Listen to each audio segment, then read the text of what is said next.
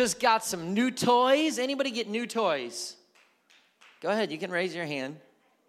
My son's like, Am I supposed to tell people? Anybody get some new cologne or perfume?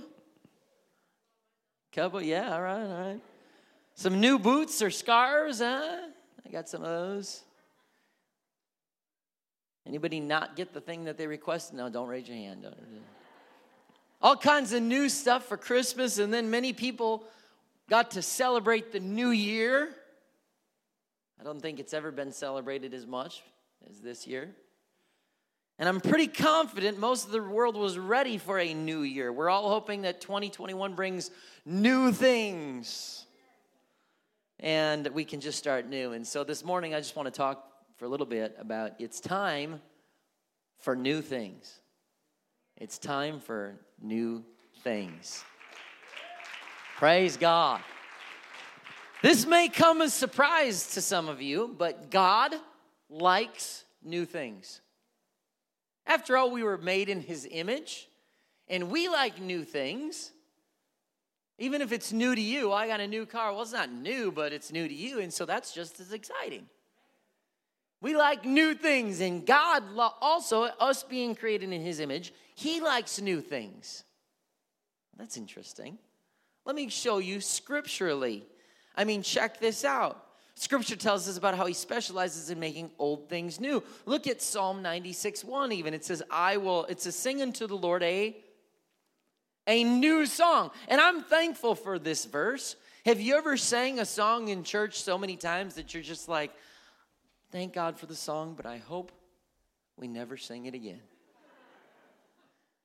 Anybody ever have a song? You got any one of those songs? Got one? You got, you got only three honest people in the, in the church today. I remember when uh, I Am a Friend of God came out. Man, that song was great. I loved that song. Like, I just wept to that song and I worshiped to that song. I am a friend of God. I am a friend of God. But then I had heard it 4,973 times over the course of 4,973 weekends. And I was like, that song needs to just go in the Hall of Fame put it in retirement, and let's just remember what it was. I'm thankful. God says, singing to me a, a new song. And look also at his plan for our future, for eternity. When you go to the last book of the Bible, Revelation 21, it says, John, the Revelator, he's writing down what he's seeing and what God's giving him. He says, I saw a, a new heaven and a new earth. The old heaven and old earth had disappeared. The sea was also gone. And I saw holy city. It was a new Jerusalem coming down from God out of heaven like a bride beautifully adorned or dressed for her husband. I heard a loud shout from the throne saying, Look, God's home is now among his people. He will live with them and they will be his people, and God will self, himself will be with them. He will wipe away every tear from their eyes. There will be no more death or sorrow. No more crying, no more pain. I tell you what, I enjoy my life on this earth. I am a blessed man, a blessed man, but I am looking forward to eternity. I am looking forward to being in that in that environment. And the one sitting on the throne in verse 5, look, I am making everything new. God likes new things. I think this is why He fashioned our world. Well, no, other people made the calendar. No, no, no. God's in charge of all things. I think that's why He fashioned our world to have a new day every 24 hours, a new month every 28 to 31 days a new year every 365 days. We get these little pauses of fresh new starts. How many of you have ever felt? I mean, we just felt it with a year. 2020, oh man, I hope 2021's different. But have we ever had a bad day? Has anyone here ever had a bad day before? Where you sit down, you know, my kids and I will talk about what's the best part of your day today, and we'll talk through it. And every once in just a blue moon, they'll say, What was the best part of your day, Dad? And normally I got a list and I want to say one thing. Every once in a while, I'm just like, Right now, going to bed. How many of you can relate to that? Anyone have one of those days ever, maybe recently? You just have a day where you say, Thank God I can lay my head in this pillow and tomorrow will be different. I thank God for new, fresh starts. This realization is what caused Jeremiah to write this down in Lamentations 3. He says, It is of the Lord's mercies we are not consumed. Because his compassions fail not, they are new every morning. I mean, when you understand what that means, aren't you grateful for that? That every single morning, that sunrise points to his faithfulness. It goes down and it rises. Every day you can wake up and say, I might not see the sun, but I know it's there. I feel its warmth. I see the rays. I know that God is faithful. Just I see his faithfulness in creation. Every day is a blessing from God. And then it says, verse 24, the Lord is my portion, saith my soul. Therefore, you, ever see a therefore? You know what it's there for. They're putting it there, it's therefore. Therefore, because of what I just read, because of what I just heard, the Lord's my portion. Therefore, I'm going to hope in him. He's he's the one, he's the one that every day the mercies are new. Therefore, I can wake up with hope today. Every single day is a new start. Therefore, I can get up knowing, hey, yesterday was a bad day, but because of his faithfulness, because of his, his goodness, because of his mercy, I can wake up new and say, therefore, therefore I have hope. No matter what you've done in the past, no matter what you're going through right now, no matter how many times that you have failed. His mercy is new today. If you believe the Bible, then you can believe that God is saying, Today is a new day for mercy. Someone online or in this house needs to hear that. Today is a new day for mercy. When Jesus talked to Nicodemus about new birth in John 3, he said that new birth included being born of the water and of the Spirit. And as James talked about, Brother Chester talked about this morning, we can roll open these doors and there is clean, warm water, clothes to change in, rooms to go. If you have never been baptized in the name of Jesus Christ for the remission, the removal, the cancellation of all of your sins and mistakes, you can have a new day to do that right here today before you leave. I mean, I'll tell you what, there's not many things. When my kids tonight say, What was the best part of your day? I would love to say that at the first service of 2021, we baptized multiple people and had Jesus wash their sins away. I would love that. And so today is the day you can experience newness, new birth. And after all, the Bible says that God wants to make all of us a new creature. Second Corinthians 5:17, Paul writes and says, "This means anyone who belongs to Christ has become a new person. The old life is gone, a new life has begun." God likes new things. Well, does that mean he wants to give up on me? No, no, no. He just wants to make you new. He wants to give you a new heart instead of the stony heart of flesh, Ezekiel talks about. So, God, He likes new things. 2020 just left a few days ago. 2021 has begun. Out with the old, in with the new. But how many of us know that our past often tries to dictate our future? You hear a message like this, and and some of you are like, yeah, that's great. But if you're in the heart of a failure or a tough time or a difficulty or a struggle or an anxious moment, the minute you start to hear that, you're like, yeah, that's good. But then your past immediately, right while you're sitting here, right during this message. Yeah, but look what you just did. I mean, look at look what you did last week. Look at what look at if everybody knew what you did and said and thought and places you went. If anybody, if people in this place knew that, man, you might, you might not be welcome here. You might not, you might not, you know, this is what your brain starts to say, and it's all dictated on lies. It's all based on lies, lies that are all correlated with your past. Your past choices, your past failures, your past mistakes that try to tell you, well, you don't really have much of a future because of what you did back there. But that's, that's not the will of God. When God makes something new, how many verses did we just read that said He makes something new? He brought a new heaven and new earth. The old heaven and the old earth have passed away. Why does Scripture continually talk about, oh, He's going to make you a new creature? The old things are passed away. Why does God not only emphasize the newness of something, He emphasizes the newness of something, and He also emphasizes the oldness being gone? You ever notice that? Look what we just read. If we went back through every verse, and he made a, a new heaven and a new earth, behold, the old heaven and the old earth passed away. I make you a new creature. Behold, old things have passed away.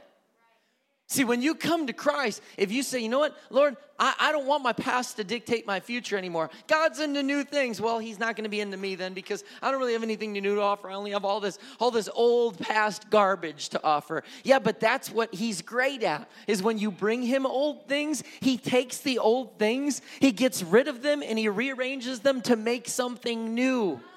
I'm thankful for that.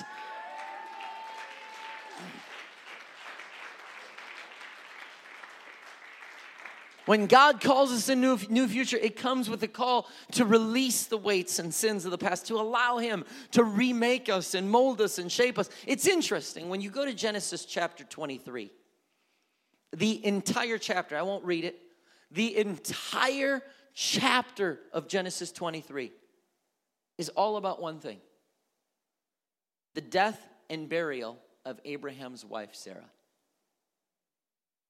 The whole chapter. Most people in the Bible, you get a line. And they went to the place of their fathers, and he was buried in that, in that cave. That's all you get. You just get a line. And that person went to them, and they, they traveled up there, and they gave up their last breath, and they were buried in that place. You get one verse.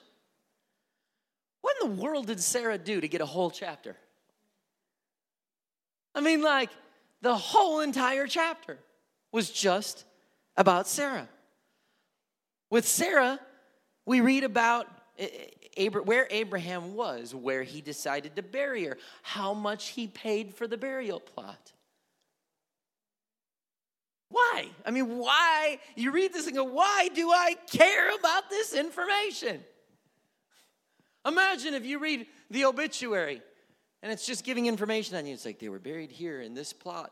Here's how much they paid for the plot. Here's the conversation that they had in negotiation. The whole thing, 23, Genesis 23, is, that, is Abraham's negotiation for the plot. Here this like, okay, Sarah died, he buried her there. Well, let's move on. Why are we why are we spending a whole chapter on this? But I think there's reason. Look at Genesis 23, verse 1. Sarah's 127 years old. She died at a place called Hebron in the land of Canaan. There, Abraham mourned for her, he wept for her. And leaving her body, he said to the Hittite elders, Here, I am a stranger and a foreigner among you. So this is not his home. Please sell me a piece of land so I can give my wife a proper burial. Let's stop there. In times of antiquity, these ancient times, a body was taken back to an ancestral homeland. You'll read it over and over again throughout Scripture. Someone dies, you read about it in Joseph. I mean, literally, dies in Egypt, oh, carry his body back. You can't, you, know, you, you were taken back to your ancestral homeland. Why is Abraham having this conversation? He probably could have taken his wife's body back to his ancestral homeland for free and not paid anything. But here, He's speaking to these Hittite elders and he's, he, he's, he's saying, I, I, I, need to have it and, and we need to, how much? And, and they start saying, No, no, we want a good relationship with you. You just go ahead and have it. He says, No, no, I, will, I, I, want to, I want to pay for it because I don't want this like you can just put your wife's body in this place. I want to own it. Interesting. If Abraham would have taken his wife's body back to the ancestral homeland, it would have required Abraham to go back to the place that God had already called him out of.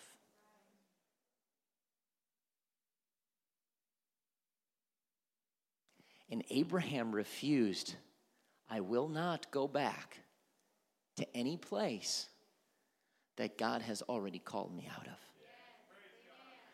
How many times do we struggle as believers because we're willing to go back to things that God has already called us out of? And scripture says, in another thing, they're in Canaan. This is the land of promise. This is what God had promised them, but they did not yet own that promise. They did not yet occupy the promise. But Abraham, being a man of faith, the father of the faithful, not only did he refuse to go backward, but he also refused to, he, he didn't want to go back to what God called him out of, but he was also, even though this was not, he did not possess the promise yet, Abraham was the first one to own a piece of the promise. Don't just let me bury it. They would have given it to him for free, but then he wouldn't have owned it. It would have just been the place where they let me bury my wife. He said, No, no, no. I'm going to pay you for this. Why? Because one day God spoke to me already, and one day we are going to possess this land. And as the father of the faithful, I'm going to be the first one who has paid a price to call it my own. But in order to call it his own, he had to be willing to invest something into it, and he had to be willing to not go back to what God called him out of. And Abraham, he's obviously passionate about this because look just a, just the next chapter, a couple verses later, he sends his servant to go find a wife now for his son Isaac. In Genesis 24 1, Abraham was now a very old man. The Lord had blessed him in every way. One day, Abraham said to his oldest servant, the man in charge of the household, he said, Take an oath, put your hand under my thigh. Thank God we don't take oaths like that anymore. I mean, could you imagine that? Like, hey, Matt, I need you to come promise me something. Come over here. Put your hand under my thigh. You'd be like, dude, you not. Uh, you keep your promise. He says, Swear by the Lord, the God of heaven and earth, that you will not allow my son to marry one of these local Canaanite women. You see, because, oh man, I could go on for this a while. Because even though you're on your way to possessing your promise and God has a plan for your life, Abraham fully understood that the one way that you could get off course from possessing your promise is to get distracted by the Canaanites meaning the people of the world, the children of the world. Now, God placed him in the land of Canaan, just like you have been placed in this earth. But just because he placed you in this earth does not mean that he's called you to marry someone that does not believe what you believe and does not love God and live for him the way you live for him. Because nothing will mess you up faster. I don't know how many, I probably say this 50 times a year, and yet I counsel people in the remnants of the destruction over and over. Nothing will mess you up faster than pursuing or allow someone to pursue you that does not hold the same belief system you do. Promise me, don't let my son marry the local Canaanite women. Go instead to my homeland, to my relatives, and find a wife for my son Isaac. And the servant, you know, thinking ahead, well, what if I can't find a young woman who's willing to travel? So, I got it. Don't go to the Canaanite women. You want me to go back to your homeland. So now, if I find a great and godly and beautiful woman who says, I'll marry Isaac, but I don't want to move from mom and dad. What do I do then? Should I just then take Isaac and just head back to your homeland? Is that a good idea? Look at Abraham's response. No! Exclamation point. Not no. Nah, it wasn't nah, no, uh, no! Be careful never to take my son there. Wow, did he have that bad of a home life? I mean, like, he's pretty passionate about this. No, don't take my son back there. Whoa, you all right, man? Why is he so passionate about this? He tells us. We don't have to figure it out. Verse 7 For the Lord, the God of heaven, who took my father's house and my, took me from my father's house, my native land, solemnly promised to give this land. I, we don't have it yet, but the land we're in right now, he promised to give this land to my descendants. He will send an angel uh, ahead of you, and he will see to it that you find my wife a son. What is Abraham saying here? God has called me to possess a promise. Don't you dare take my son back to something that God has already called me out of. Because if you take my son back to something that God has already called him out of and called me out of, it will directly impact his ability to possess the promise. How many of us watching online or here today are losing the ability to possess the promise because we're willing to go back into things that God has already delivered us from and set us free from and called us out of?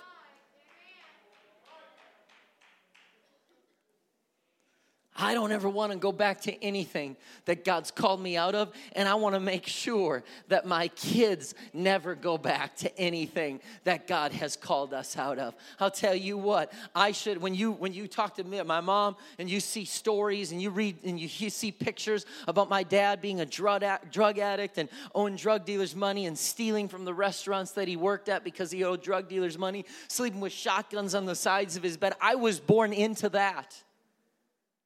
Me and my sister were born into that.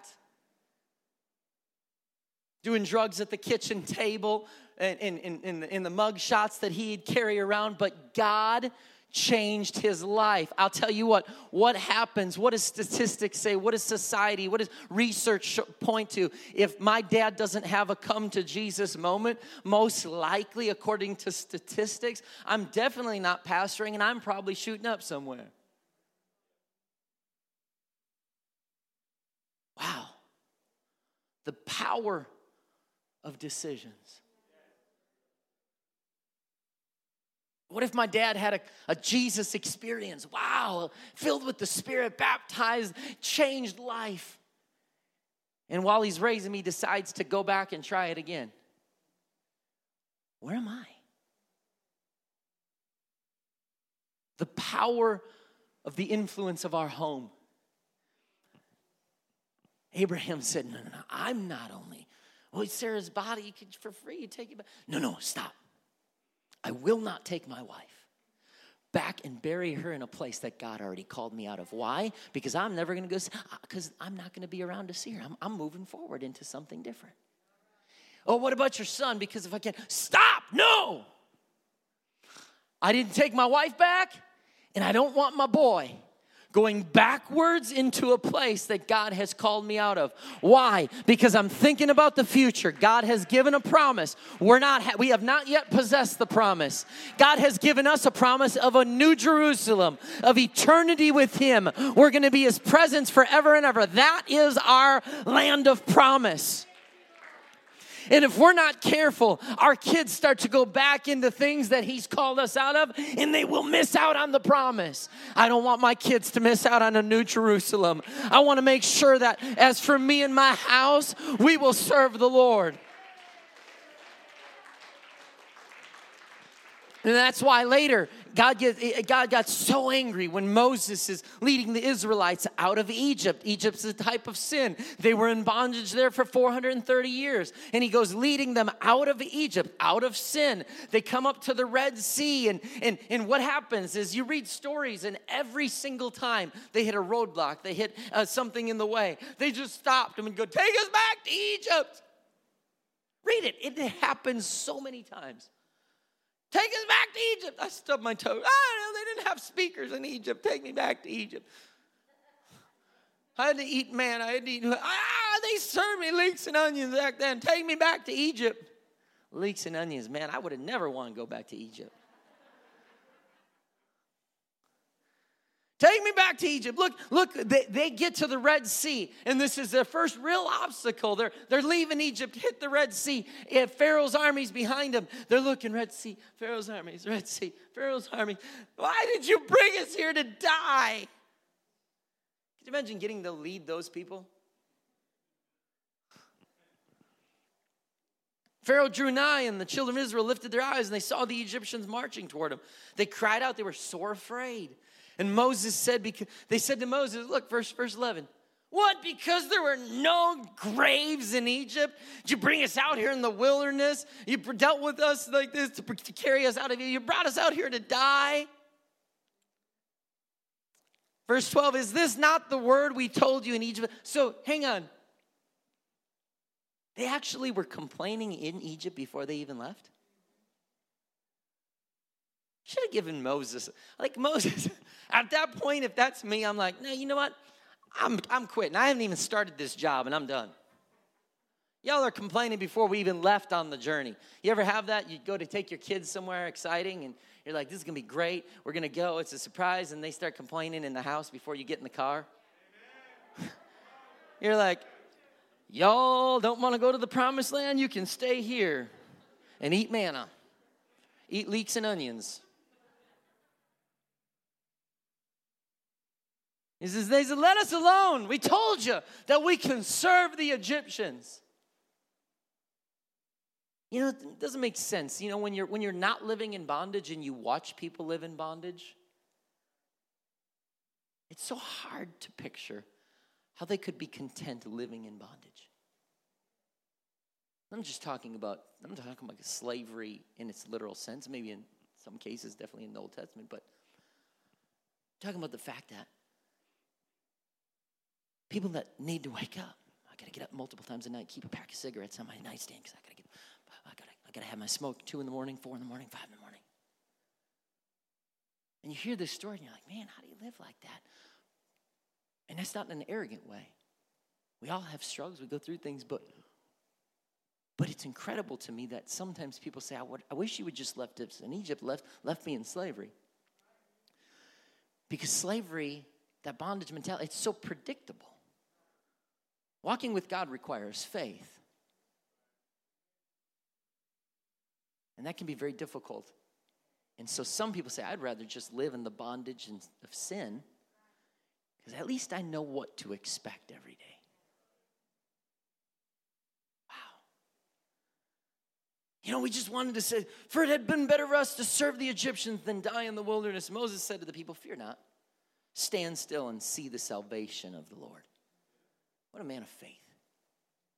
For the Egyptians whom you've seen today, you're not going to see him ever, ever again. The Lord will fight for you, and he'll hold your peace. And the Lord said to Moses, Wherefore criest thou to me? Speak to the children of Israel. Very simple message. Look at the simple message he says Go forward.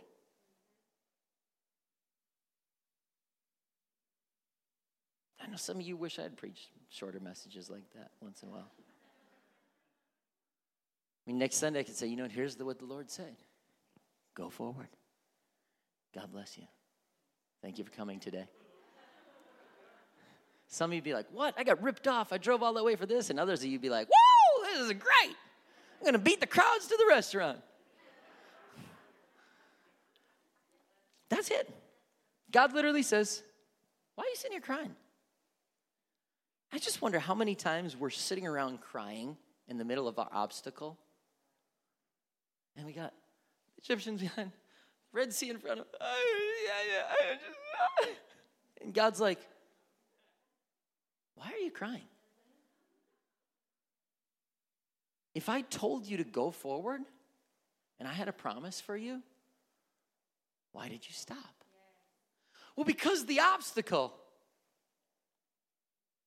So so the obstacle is the obstacle is greater than my word? I told you to move forward. The message hasn't changed. Well, yes, it did once we hit the Red Sea. So the obstacle has now become, you've now put more faith in the obstacle than in your God. And so they, Moses, thank God, he's got the faith. He goes, and the water just parts, just like this aisle. Just walk through on dry ground. And then they had a worship service, of course, until the next obstacle. Humanity stinks sometimes. Because we can read the story and say, oh, what a bunch of knuckleheads. Yeah, but if you followed me around and wrote about my choices over the next several months, you'd find out that humanity just hasn't changed much.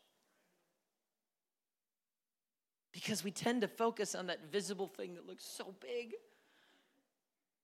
And we stop when God says, Well, we want to go back. We want to go back. No, no, no, no. I didn't tell you to go back. Why would you go back to the thing that I just called you out of? Why would you go back to the thing that I just delivered you from? Why would you go back? Is it because of fear? Is it because you think I left you? Is it because you think I'm a, a bad navigator that, that I led you to the Red Sea? And no, no, no, no. I didn't tell you to go back. I told you to go forward. And so, but guess what?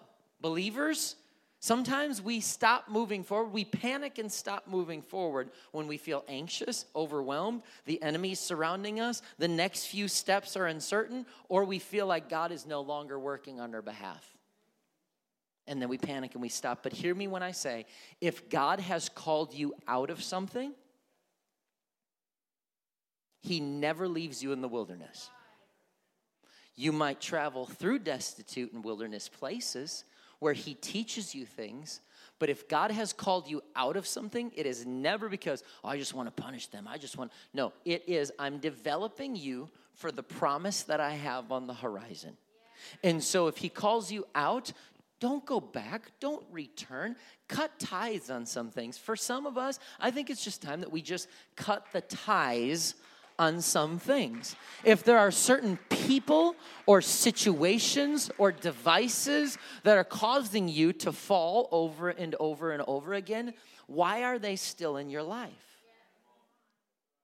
Cut ties with that and say, I'm not a slave to my past anymore. Why in the world would I allow a, a ball and chain to continue to be on when God already set me free and there's no lock on it, but I'm like, I just got so used to carrying it around. Why? Let the stuff go and walk away and go possess the promise. And Jesus, you flip to the New Testament, I'll keep moving. He, he, he, he, uses the same concepts in the New Testament.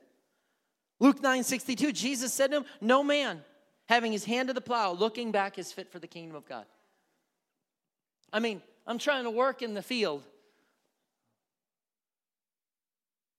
You know, I think I, am not a farmer. Do you know when in, in undergrad, I took a personal interest inventory test because I didn't want to be one of those people that changed my major seven times. And I heard the average was six at that time. And I was like, I don't want to be that. So I took a personal interest inventory test. And do you know that one of the things it said on there was that I had similar interests to a farmer?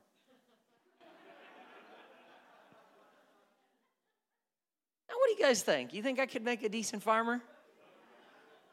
I'm going to try not to be offended that almost every one of you said no. Farmer Gary, Farmer Dornbach. I could rock those overalls.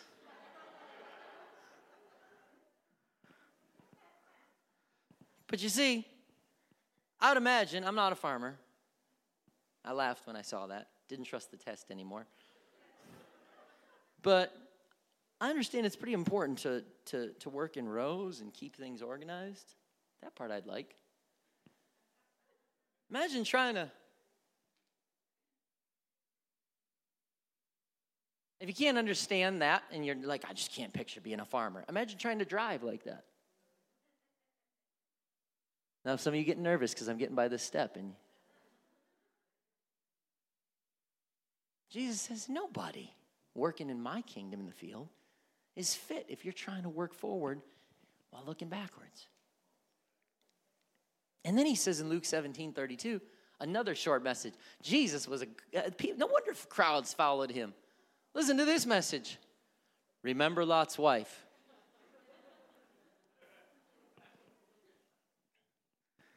I know some of you are just praying, I'm going to get a revelation and preach like Jesus. Just remember, he had more anointing than me. It takes me longer.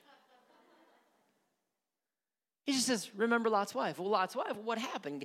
Uh, Abraham's nephew, Lot, and his wife, they're in Sodom and Gomorrah. God says, Go get him. Abraham's interceding for him. He says, Go get him, get him out of there. I'm going to destroy the city with fire and brimstone, but I have a command don't look backward.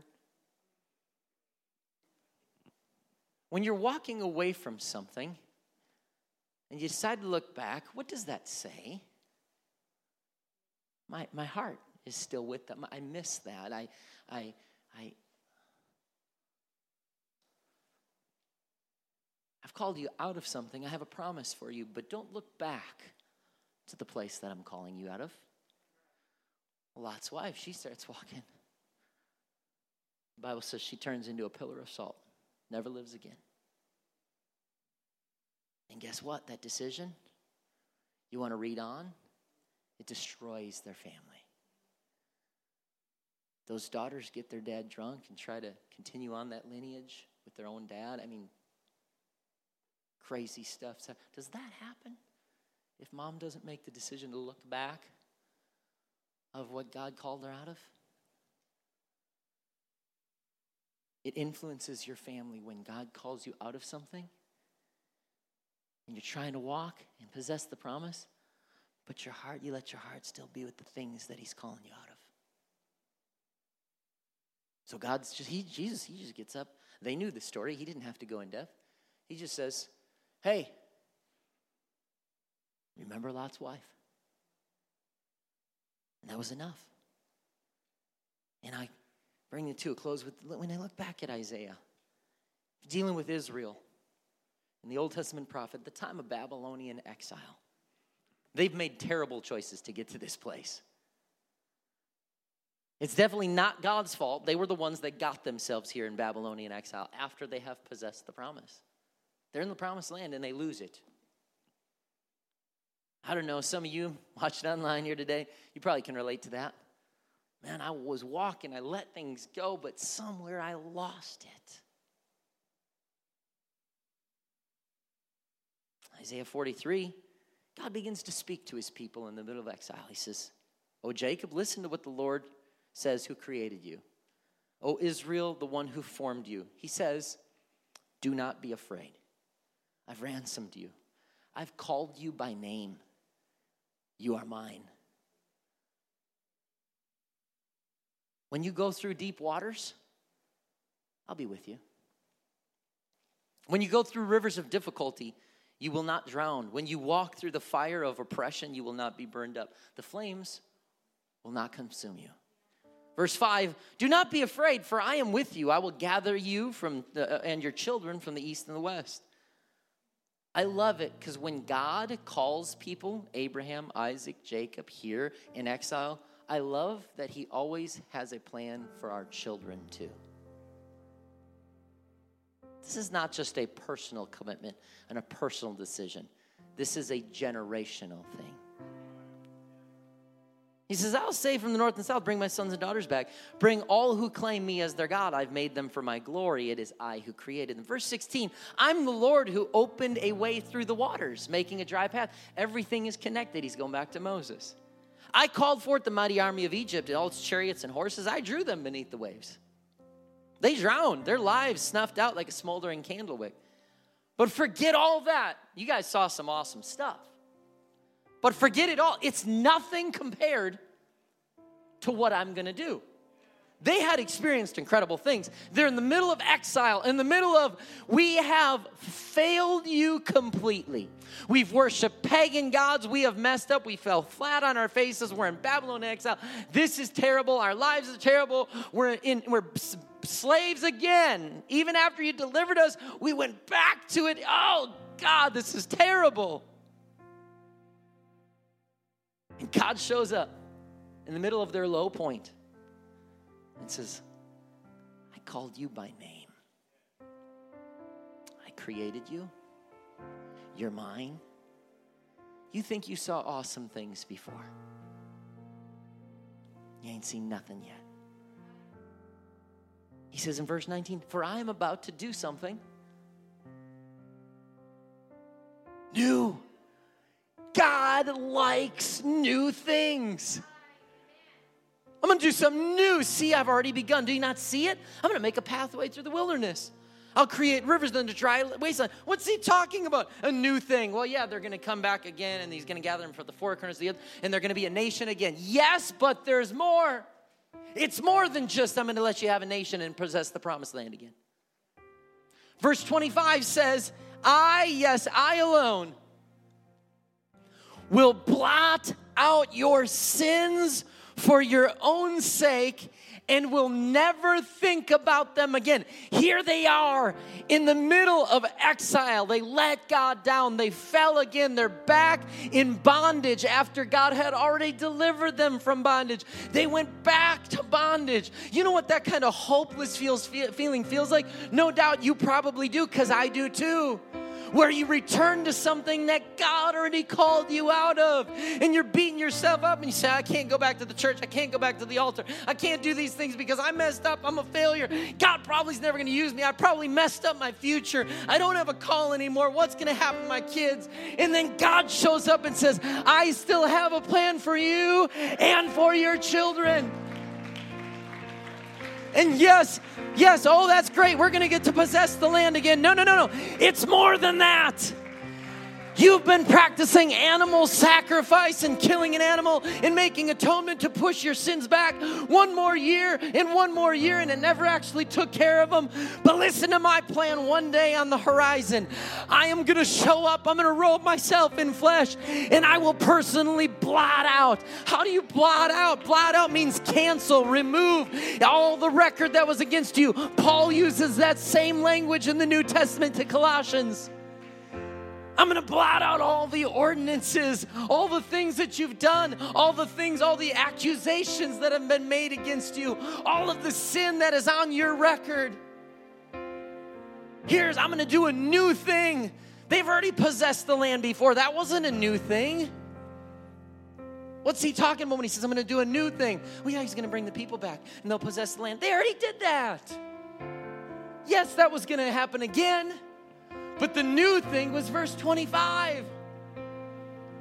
I'm going to blot out all the things that you've ever done wrong, every mistake and poor choice you made. I'm going to blot that out. And guess what? I'm not just going to blot it out. I will make the choice. I will never think of them again. As far as the east is from the west. When I blot out your sins, that's the greatest miracle of all. Yeah, but the Red Sea and walking through on dry ground. Yeah, but the plagues, that, that ain't nothing to God taking a terrible, sinful, unfaithful man or woman and saying, Hey, I'm still calling you by your name. You're not just a sinner to me, you're still Gary Dornbach.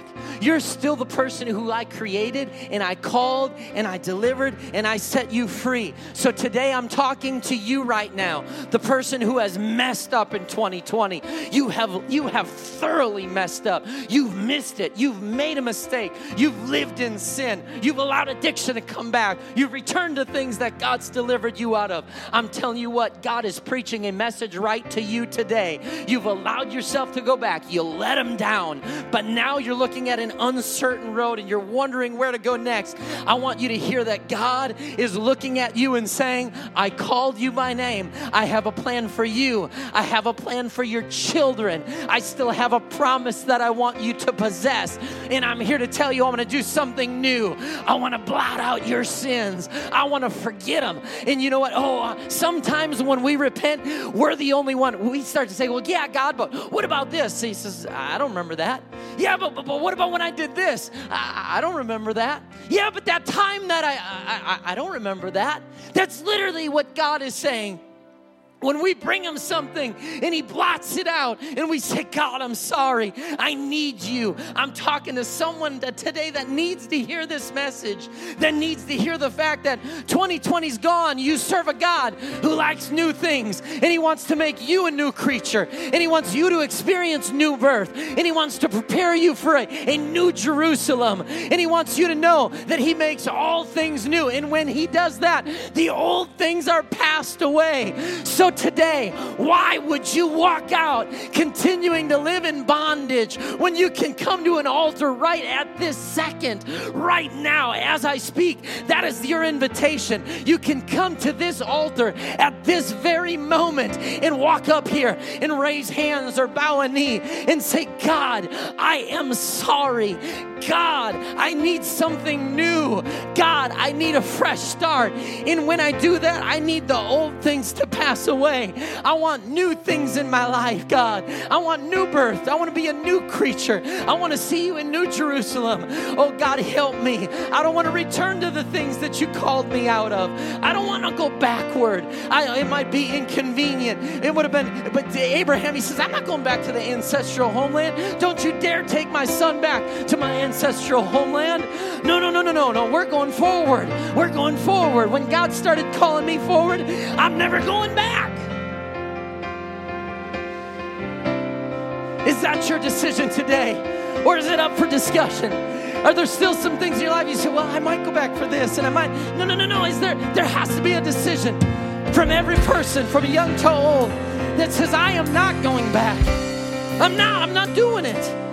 It's not up for discussion. I'm going forward.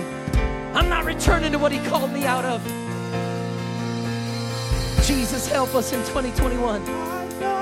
Help us, Lord, to pursue the promise, to possess the promise.